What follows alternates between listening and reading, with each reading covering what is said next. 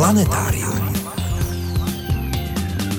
Jak a proč se sleduje minulost vodních toků, nám přiblíží geoinformatička Jitka Elznicová. Zajímat si budeme především o severočeskou řeku Ploučnici. Co ví současná věda o životě pterosaurů, nejstarších aktivních letců mezi obratlovci? O tom nám před lety vyprávěl nedávno zesnulý paleontolog Oldřich Fejfar. K tomu přidáme krátký přehled zajímavostí, připomeneme naši soutěžní otázku a uslyšíte pravidelnou rubriku. Dnes vás čekají historické souvislosti. Posloucháte Planetárium, týdeník ze světa vědy a fantazie. Od mikrofonu vás zdraví a hezký poslech přejí Veronika Kindlová a Frederik Velinský.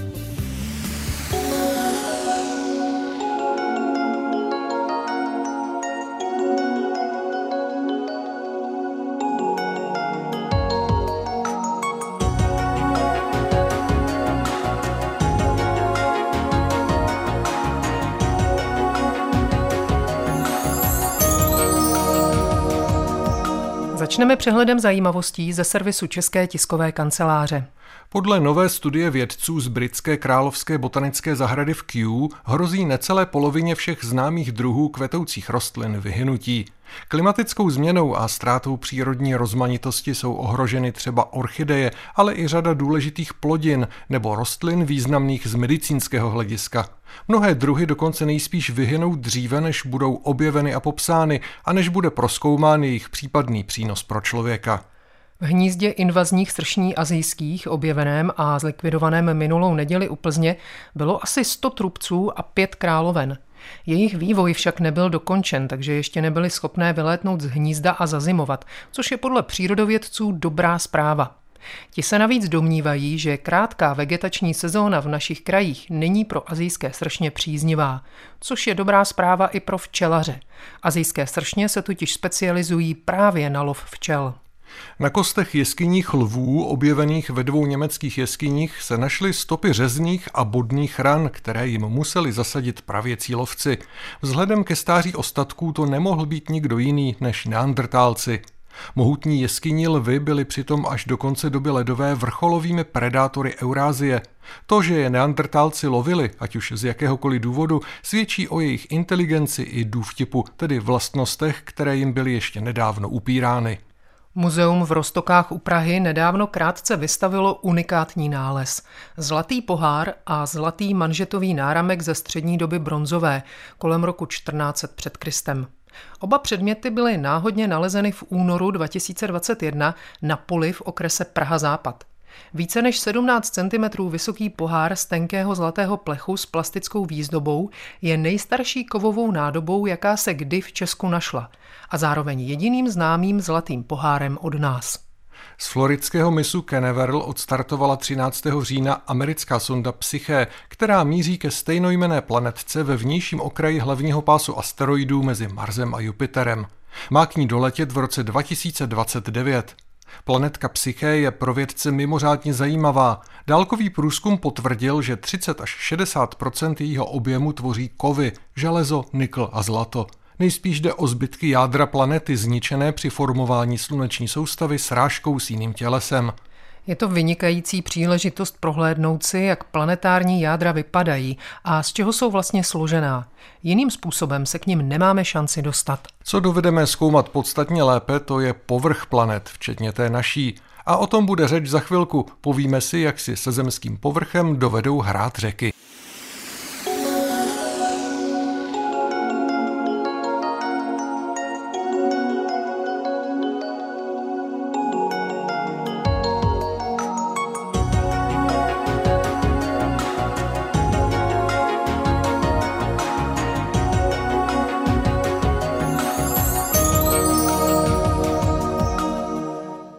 Je divoký živel. Dobře je to vidět u řek, říček, potoků a potůčků.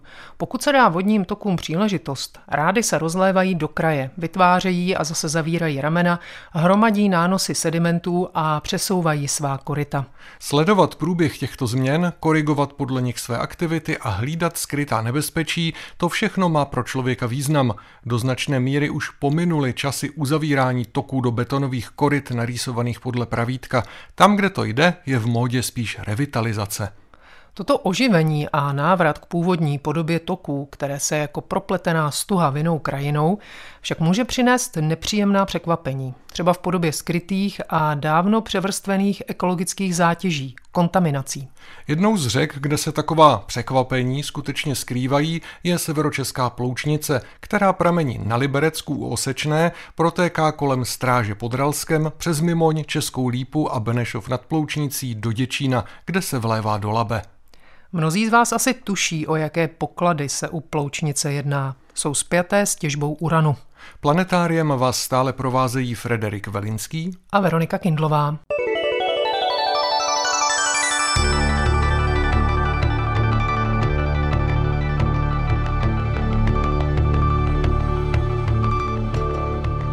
Minulost vodních toků stará nejen desítky a stovky, ale třeba i tisíce let se dá vystopovat hned několika způsoby. Hovoří o tom geoinformatička Jitka Elznicová z Fakulty životního prostředí Univerzity Jana Evangelisty Purkyně v Ústí nad Labem.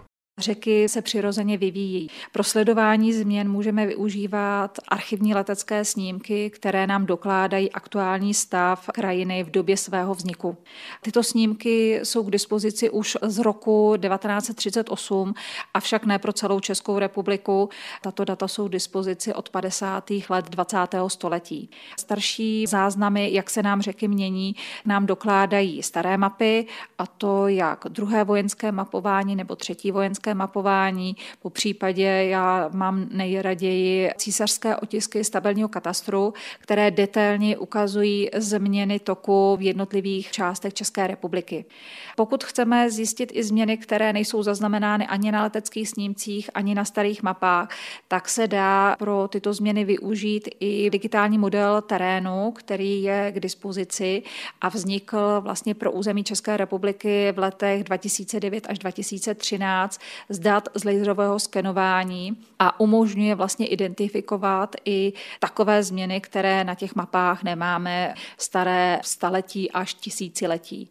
Všechna tato data, o kterých jsem mluvila, jak letecké snímky, staré mapy, tak ten přesný model terénu je možné si prohlédnout na mapovém serveru Českého zeměměřického katastrálního úřadu. A tato data tam jsou buď už zpracovaná, což znamená umožní si jednotlivě prohlédnout, kde na jakém místě došlo ke změně toku nebo krajiny celkově, a nebo tam jsou data k dispozici ještě nespracovaná a tam je potřeba využít geoinformačních systémů, které nám umožní umístit nespracovaná data přesně na místo, kde se ta mapa nachází, což znamená dát je do souřadnicového systému a vlastně umožní pak překrýt staré mapy se současností a identifikovat tak změny toho toku. Nejstarší letecké snímky naší krajiny jsou, jak už bylo řečeno, z roku 1938. Nejstarší ze zmiňovaných mapových podkladů, císařské otisky stabilního katastru, pocházejí z 20. až 40. let 19. století. Změny toků, a to nejen ty, ke kterým došlo v dávnějších dobách, je možné datovat i jiným způsobem, za pomoci přírodovědných metod, říká Jitka Elznicová. Případné kontaminanty v tom mohou hrát významnou roli. My jsme začali používat k datování těchto změn i sedimenty, které se nacházejí v blízkosti řeky. Je potřeba nejdříve vyvrtat půdní sondu.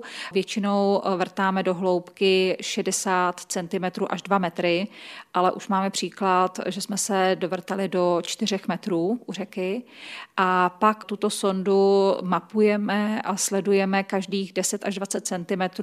Pokud bychom datovali určité místo, tak používáme používáme rozlišení pouze po dvou centimetrech. Jakmile máme tu půdní sondu, tak musíme vždy zjišťovat množství prvků, které se v té půdě nacházejí. Vybíráme si především prvky, které nám indikují těžbu, jako je cín, zinek, olovo. To pochází především z těžby v Krušných horách z 16. století. Později pak to třeba může být i urán, který se tam také vlastně těžil a ukazuje nám pozdější těžbu.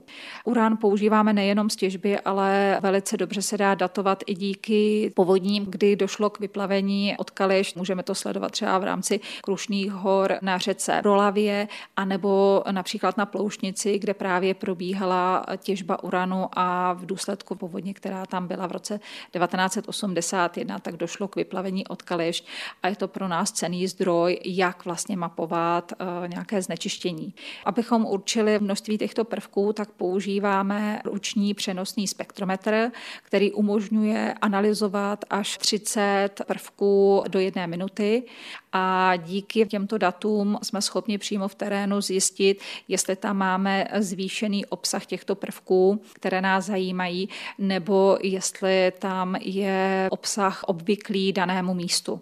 Odběry těchto prvků samozřejmě vyžadují určitý čas a je velmi důležité si dát čas na interpretaci těch dat, interpretovat správně naměřené hodnoty, protože ne vždy zvýšený obsah nějakého prvku může znamenat riziko pro danou oblast. Může to být jenom vlivem geogenních záležitostí, takže je velmi důležité odlišit, zda se jedná o přirozený obsah prvku, anebo jestli se jedná o zvýšený díky buď lidské činnosti, těžbě, a nebo právě díky přenosu při povodní, kdy se tam uloží nějaký kontaminovaný sediment. Tímto způsobem lze datovat prvky od toho 16. století do současnosti.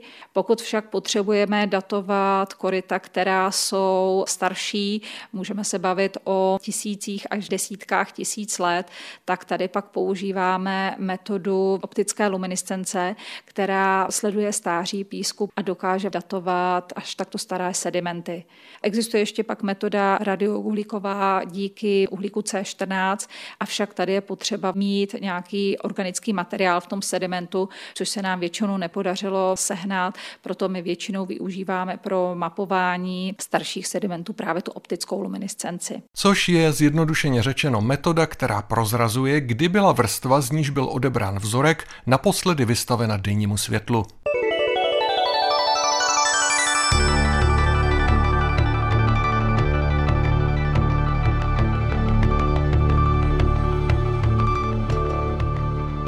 Geoinformatička Jitka Elznicová se prakticky 9 let věnovala řece Ploučnici a změnám, kterými tato řeka během poměrně dlouhé doby prošla.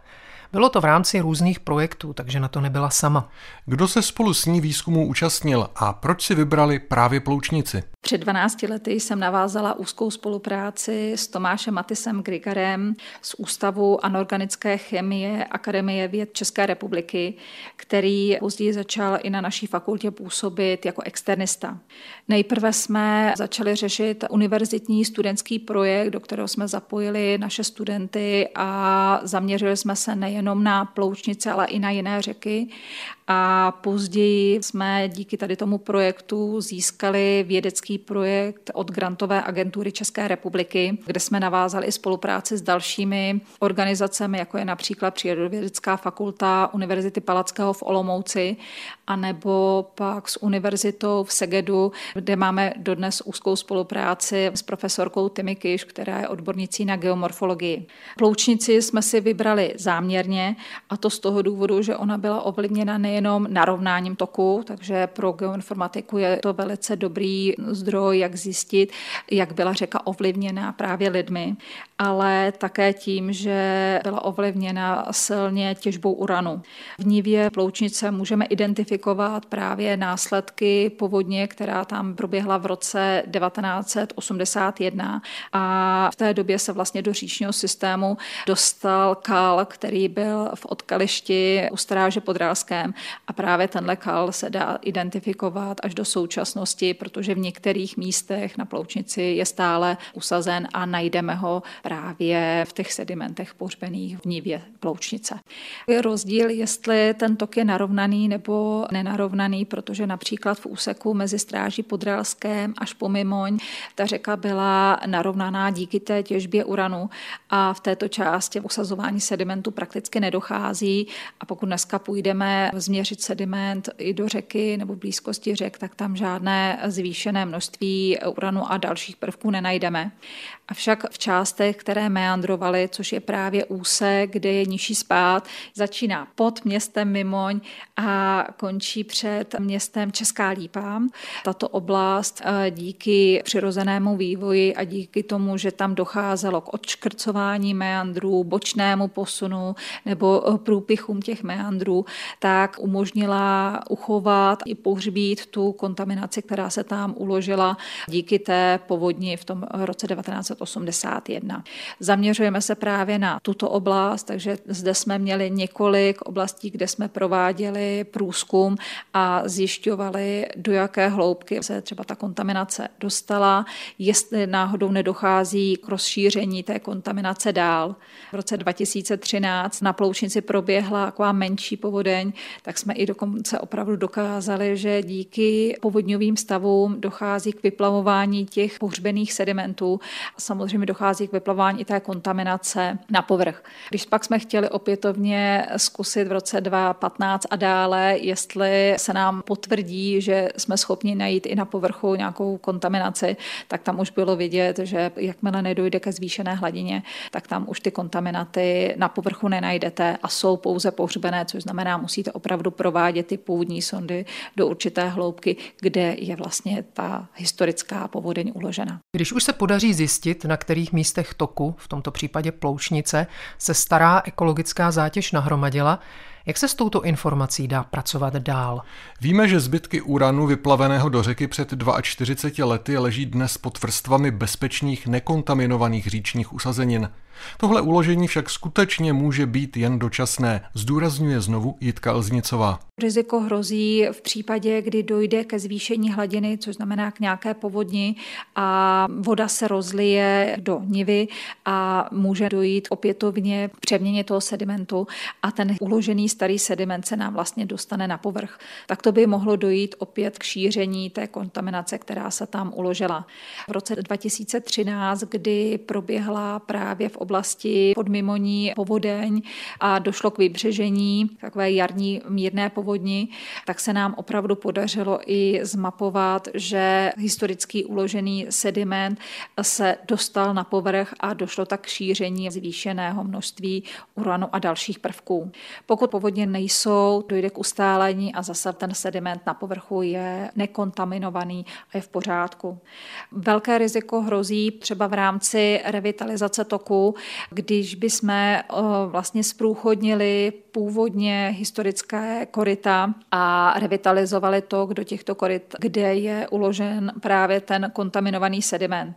To třeba je příklad úseku pod Mimoní, o kterém se uvažovalo, že bude revitalizován, avšak pokud bychom zde provedli revitalizaci, tak by hrozilo, že velké množství kontaminace by se dostalo zase opět do oběhu a mohla by být řeka Ploučnice kontaminovaná. Proto je důležité, pokud na řece Ploučnice se bude uvažovat, že část toku, který je narovnán, bude nějakým způsobem revitalizován, měl by být předtím proveden podrobný průzkum okolní nivy, zda přitom, když budeme navracet ten tok do původního koryta, nedojde i k následné kontaminaci. V narovnaných úsecích ke změnám nedochází, ale v úseku, kousek podmimoní před Českou lípou, tam Ploučnice je vlastně nejpřirozeněji meandrující řekou v Čechách a zde může i docházet ke změnám toho koryta. Máme opravdu mapovány, že tam i v současné době dochází jak k bočnému posunu toku, tak k uzavření původních meandrů. Ten vodní tok tam se přirozeně mění. Dokladem toho je, že toto je asi nejoblíbenější úsek u vodáků. Tam je vodácký tábor u Borečku. Ten úsek je velmi přirozený a může se vám stát, že vlastně i zajedete do již odstavených meandrů, musíte se vracet nebo musíte překračovat spadlé stromy a ten úsek tam je velmi hezký. Doporučuji k návštěvě. Objektem zájmu Jitky Elznicové a jejich spolupracovníků či studentů není jen Ploučnice. Jaké další řeky sledovali a proč? A jaké mají plány do budoucna? Nás zajímala i řeka Ohře a dále pak Litavka. Tyto dvě řeky jsou ovlivněny opět hlavně lidskou činností a to těžbou. Na Ohře je velmi zajímavé, že tam jsme schopni právě identifikovat těžbu, která byla v tom 16. století v Krušných horách, případně radioaktivní povodeň přítoku Ohře na té řece Rolavě. Na Litavce tam pak se projevila těžba ve městě Příbramy. Tam je třeba zase velmi zvláštní, jakým způsobem ta řeka dokáže měnit své koryto a během jedné povodně, která tam byla mapována, bylo vidět, jak úplně přehradila eh, svůj tok a původní most, který tam byl vybudován, tak vlastně už pak ztratil svůj význam, protože řeka tekla o pár desítek metrů dále. Zajímáme se ještě pak o řeku Jizeru, která však není tak postižená těžbou nebo průmyslem, ale je zajímavé, že tam dochází i přírodním procesům a změnám toho toku. Tato řeka byla upravována samozřejmě nejenom lidmi, ale najdeme tam i vliv klimatických změn, které se podílely na změně toho toku. Rádi bychom eh, se tomuto tématu věnovali. Já jsem podávala další vědecký projekt a uvidíme, jestli na to budou prostředky, ale určitě i kdyby nebyl na to projekt, tak budu dále pracovat hlavně se studenty v rámci bakalářských a diplomových prací na těchto tématech, protože to je zajímavé nejenom pro výzkum, ale i pro výuku našich studentů, kteří vlastně na fakultě životního prostředí by se tématem revitalizaci toků a hlavně kam by ty toky měly narovnávat, měly zabývat. Dodává geoinformatička Jitka Elznicová ze zmíněné fakulty Univerzity Jana Evangelisty Purkyně v Ústí nad Labem.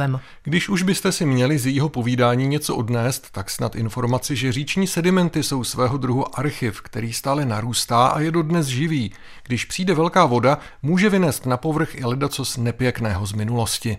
Je dobré o tom vědět a rozhodně se vyplácí řeky sledovat a zkoumat.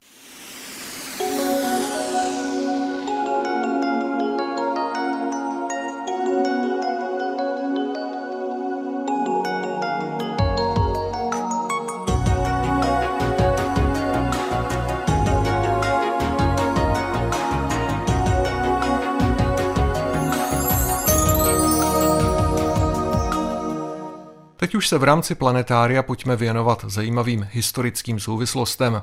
Slovo má jako vždy kolega Adam Widner. Dnes bude žhavě aktuální.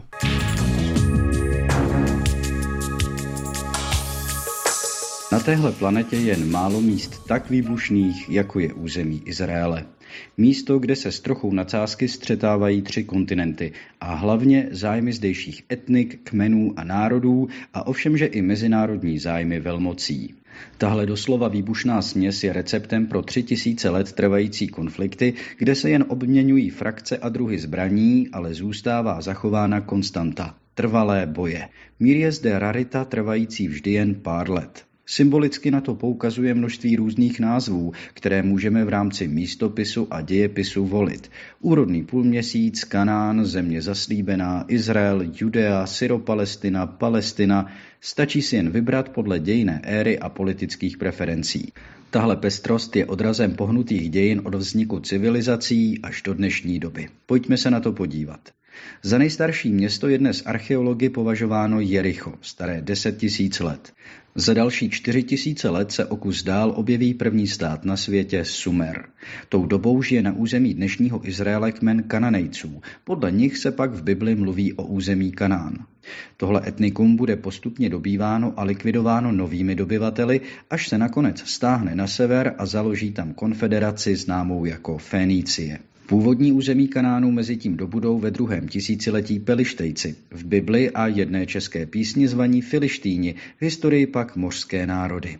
Mimochodem ze slova Pelištejci pochází slovo Palestína. A pak začne oblast pustošit Egypt a rozvrátí to všechno. A do tohohle rozvratu sem zrovna doputují Židi, původně zotročená populace z oblasti toho prvního státu, Sumeru. A Židi si tu založí vlastní stát, Izrael, což znamená vláda Boha, nebo taky válčit s Bohem.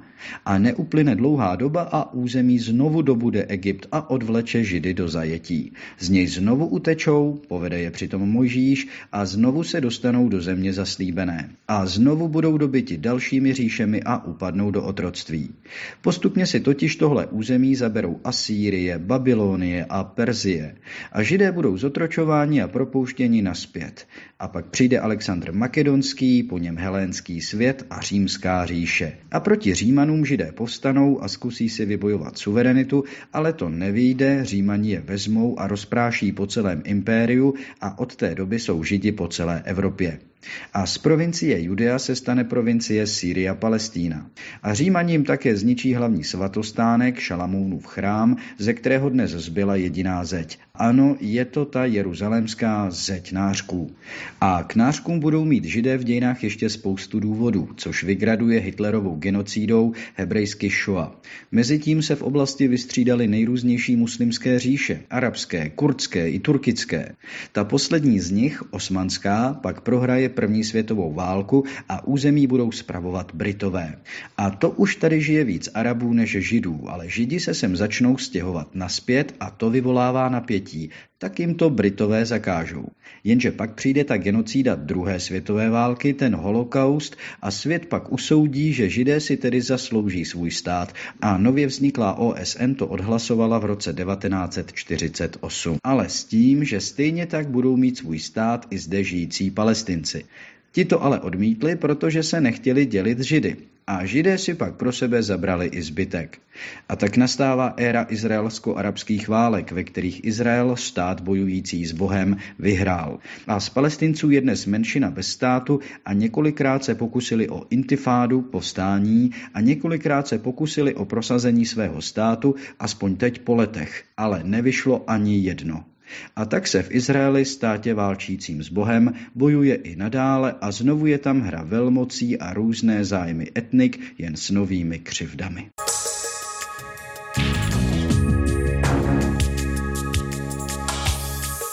Texty pravidelných rubrik najdete v plném znění na našem webu. Rozhovory z pořadu se tam nacházejí také ve zvuku a částečně i v textovém přepisu.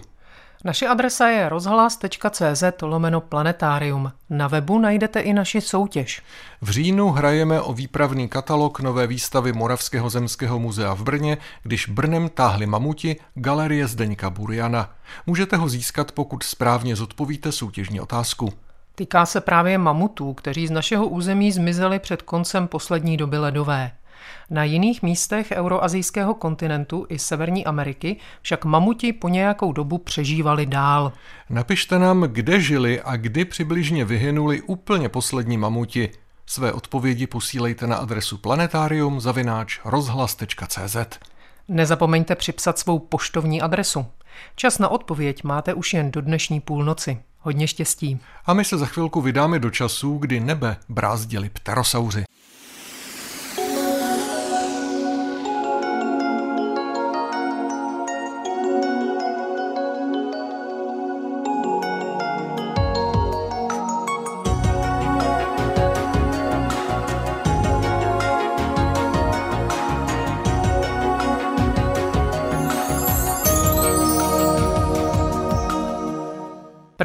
Prvními obratlovci, kteří se naučili aktivně létat, byli bratranci dinosaurů, pterosauři. Došlo k tomu zřejmě na sklonku prvohor, kdy jistá skupina malých stromových ještěrů při pilném lapání hmyzu předními končetinami prošla zásadní anatomickou změnou. Prodloužil se jim čtvrtý prst a mezi tímto křehkým konstrukčním prvkem a tělem vznikla kožovitá blána, která pterosaurům umožnila dobít vzdušný prostor. Ovládali jej desítky milionů let až do konce druhohor, kdy beze zbytku vymřeli. Do té doby však bylo doslova plné nebe. Planetáriem vás i nadále provázejí Frederik Velinský a Veronika Kindlová.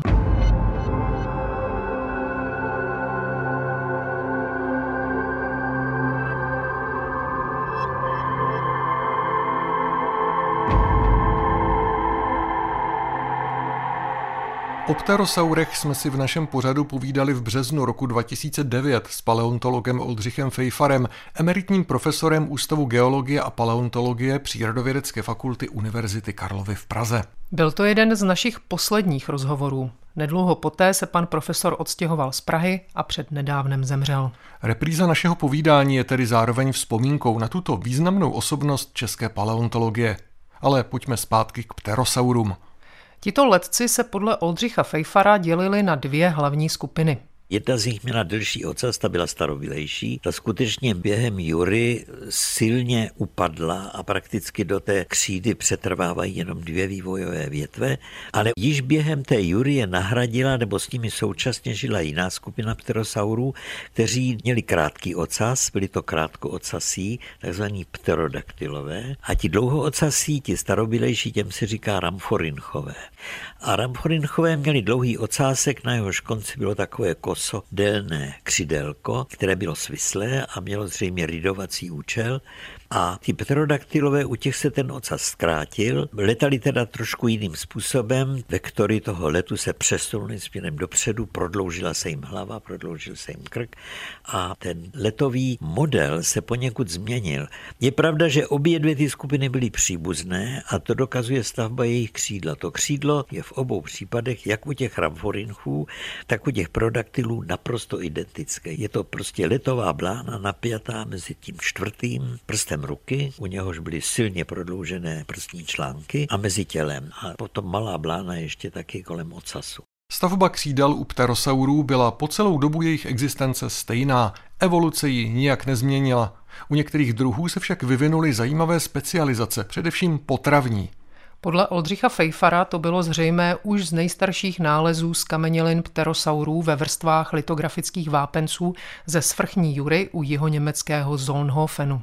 První badatelé je pokládali vlastně za vodní zvířata. Nebyli daleko od pravdy, totiž skutečně někteří z nich mají dokonce plovací blány u zadních nohou a u těch nejkrásnějších nálezů, dokonce pokud se zachovávají třeba obsahy žaludku, jako to někdy je v těch nejhezčích nálezech se solnofenu, nacházíme vždycky ryby. A tak tedy badatelé dospěli k názoru, že tihleti živočichové lovili ryby a sice letem, že ty laguny byly tak bohaté na ty drobné rybky, že stačilo těmi velikými čelistmi proletět nad hladinou, ponořit tu spodní čelist do vody a ulovit prostě drobné rybky.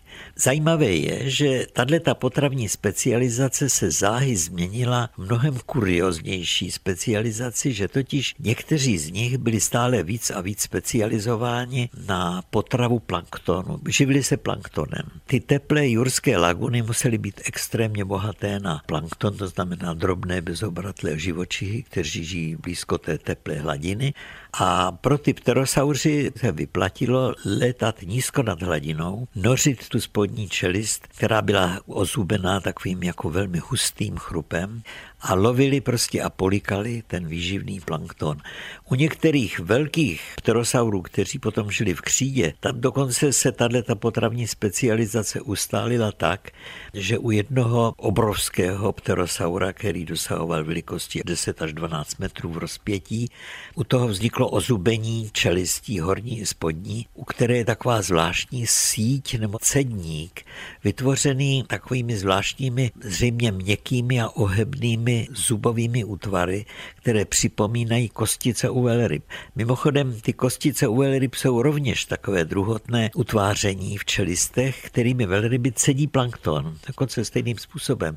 Čili tyhle ty naprosto rozdílné a nepříbuzné skupiny vytvořily stejný způsob výživy. A právě tenhle ten Quetzalcoatlus, to je takové zvláštní mexické jméno španělského původu, který žil ve svrchní křídě, tak to byl jeden z těch nejpodivnějších pterosaurů, který zřejmě nízko lítal nad hladinou a lovil tou svojí cedníkovitou spodní čelistí plankton. Čím se první aktivní letci z řad obratlovců živili a jaké prostředí obývali, tedy už víme, nebo alespoň částečně. Je o jejich životě známo něco víc? Dá se z fosilních nálezů pterosaurů vydedukovat například, jak se rozmnožovali a jestli se starali o svá vejce a mláďata? Vejce pterosaurů byla až do 70. let úplně neznámá a v jednom roce 1970 se objevila první vejce jednak v těch vrstvách té severovýchodní Číny, v tom Yixiangu, a potom i v poněkud mladších vrstvách v Argentíně. V obou případech se jednalo o vejce zhruba veliká takových 6-7 cm a tím bylo dokázáno, že pterosauři snášeli vejce, která byla zřejmě kožovitá, neměla takovou skořápku, jako mají dinosauři, tu tvrdou, ale byla to zřejmě kožovitá vejce podobná vejcím dnešních ještěrů, krokodýlů nebo želv. Ale byla tam jedna zajímavá vlastnost těch vajec. Když se totiž v tom Xiangu ty vejce podrobně prohlédly pod mikroskopem, tak se zjistilo, že ta embrya nenarozená mají už plně vyvinutá křídla a že dokonce u těch křídel je jasné, že tam byla už vyvinuta ta kožovitá blána. A teď takovým zvláštním krátkým spojením si badatelé vzpomněli na jeden nález z počátku 19. století. Nález pterosaura, který byl maličký, ale mezi tím se zjistilo později, že se jedná o mládě. Pozoruhodné bylo, že to mládě bylo už schopné letu. Tehdy se tomu nevěnovala taková pozornost, ale teď v těch 70. letech, když se objevily vejce, tak se zjistilo, aha, ten nález toho semeninka vlastně napověděl tuhle zajímavou vlastnost, že totiž ta mláďata, když se vylíhla z těch vajec, byla zřejmě okamžitě schopná letu. Je velice pravděpodobné, že to ohromné množství těch létajících pterosaurů na těch skalnatých útesech, kde ty pterosauři hnízdili, že zřejmě mnoho mnoho těch druhů lovilo své soukmenovce, že prostě se lovili příbuzné druhy těch pterosaurů a jediná záchrana těch mláďat byla vznést se do vzduchu. Čili ta okamžitá možnost toho letajícího letu schopného mláděte, ta zřejmě je skutečností. Ta mláďata byla eh, ve své většině schopná letu. Teď víme, že ti pterosauři znášeli vejce, ale otázka i pro dinosaury je prostě zdali měli vyvinutou péči o mláďata. Je to známé známo u krokodýlů v takové omezené míře, že samice brání mláďata, přenáší je v ústech do bezpečí nebo do vody, ale to není vlastně péče o mláďata, jaký známe například u ptáků. U ptáků je ta výchova doslova v uvozovkách mláďat v hnízdě něčím naprosto své rázným a zdá se, že plazy této dokonalosti nedosáhly. Že tam bylo prostě takové pasivní snášení vajec do nějakého teplého prostředí, ale jakým způsobem pečovali o mláďata, nebo jestli vůbec. Pterosauři o tom zatím nemáme žádné informace.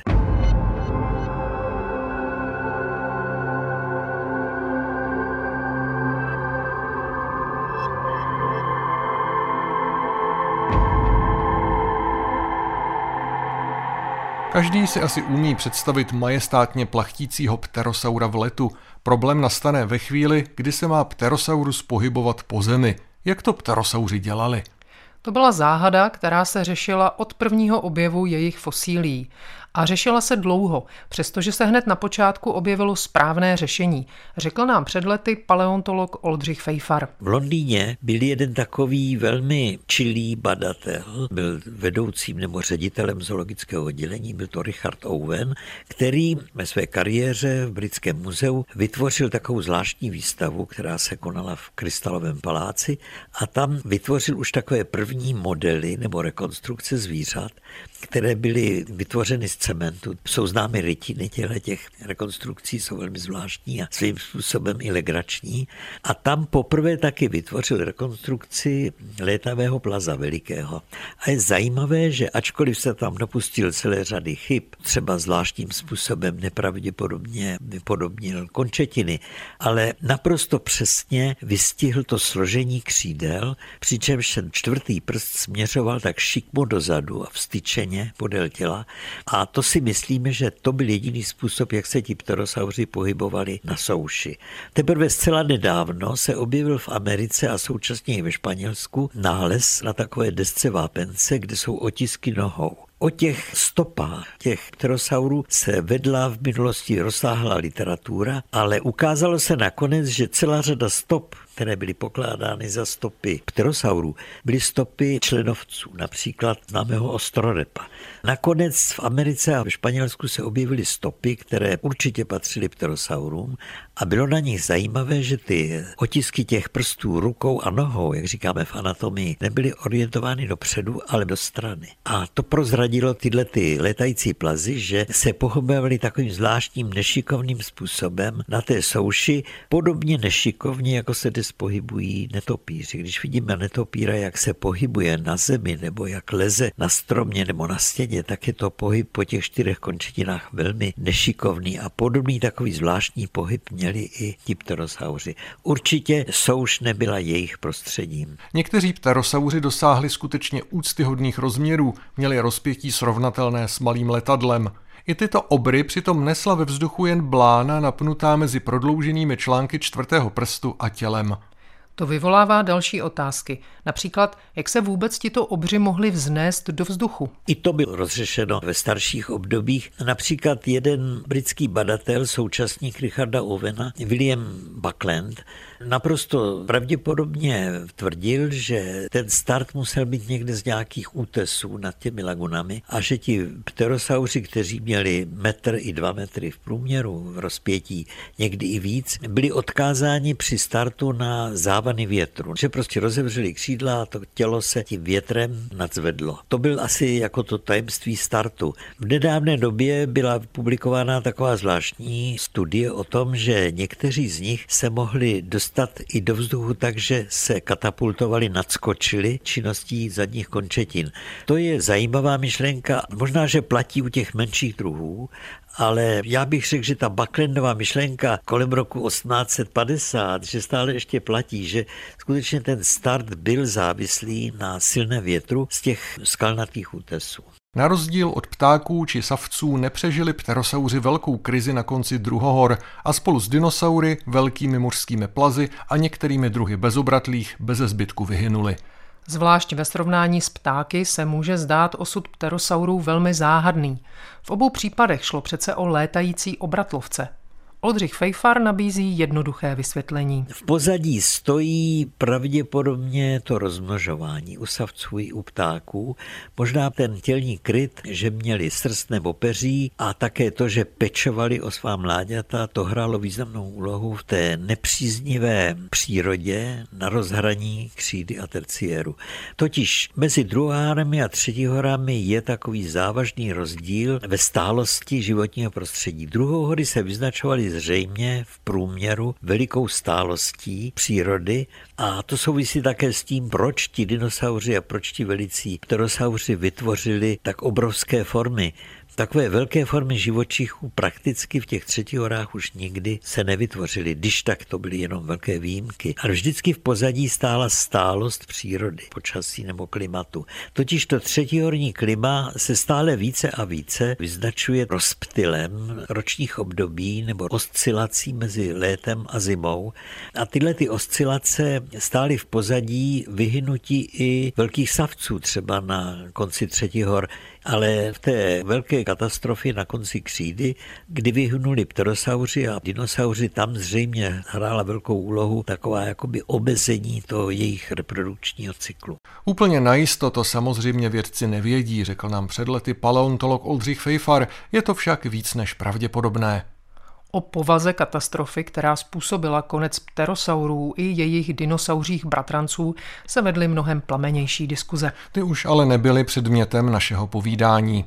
Vzpomínkou na nedávno zesnulého profesora Oldřicha Fejfara končí další vydání Planetária. To příští uslyšíte zase za týden. Loučí se s vámi a krásný zbytek víkendu vám přejí Frederik Velinský a Veronika Kindlová. Naslyšenou. Planetárium. Planetárium, magazín ze světa vědy a fantazie, přináší každý týden rozhovory s odborníky či popularizátory vědy, nabízí aktuality, pravidelné rubriky a také soutěž o zajímavé publikace. V podobě zvukové či psané nás najdete i na internetu rozhlas.cz lomeno planetárium. Vydejte se s námi za poznáním.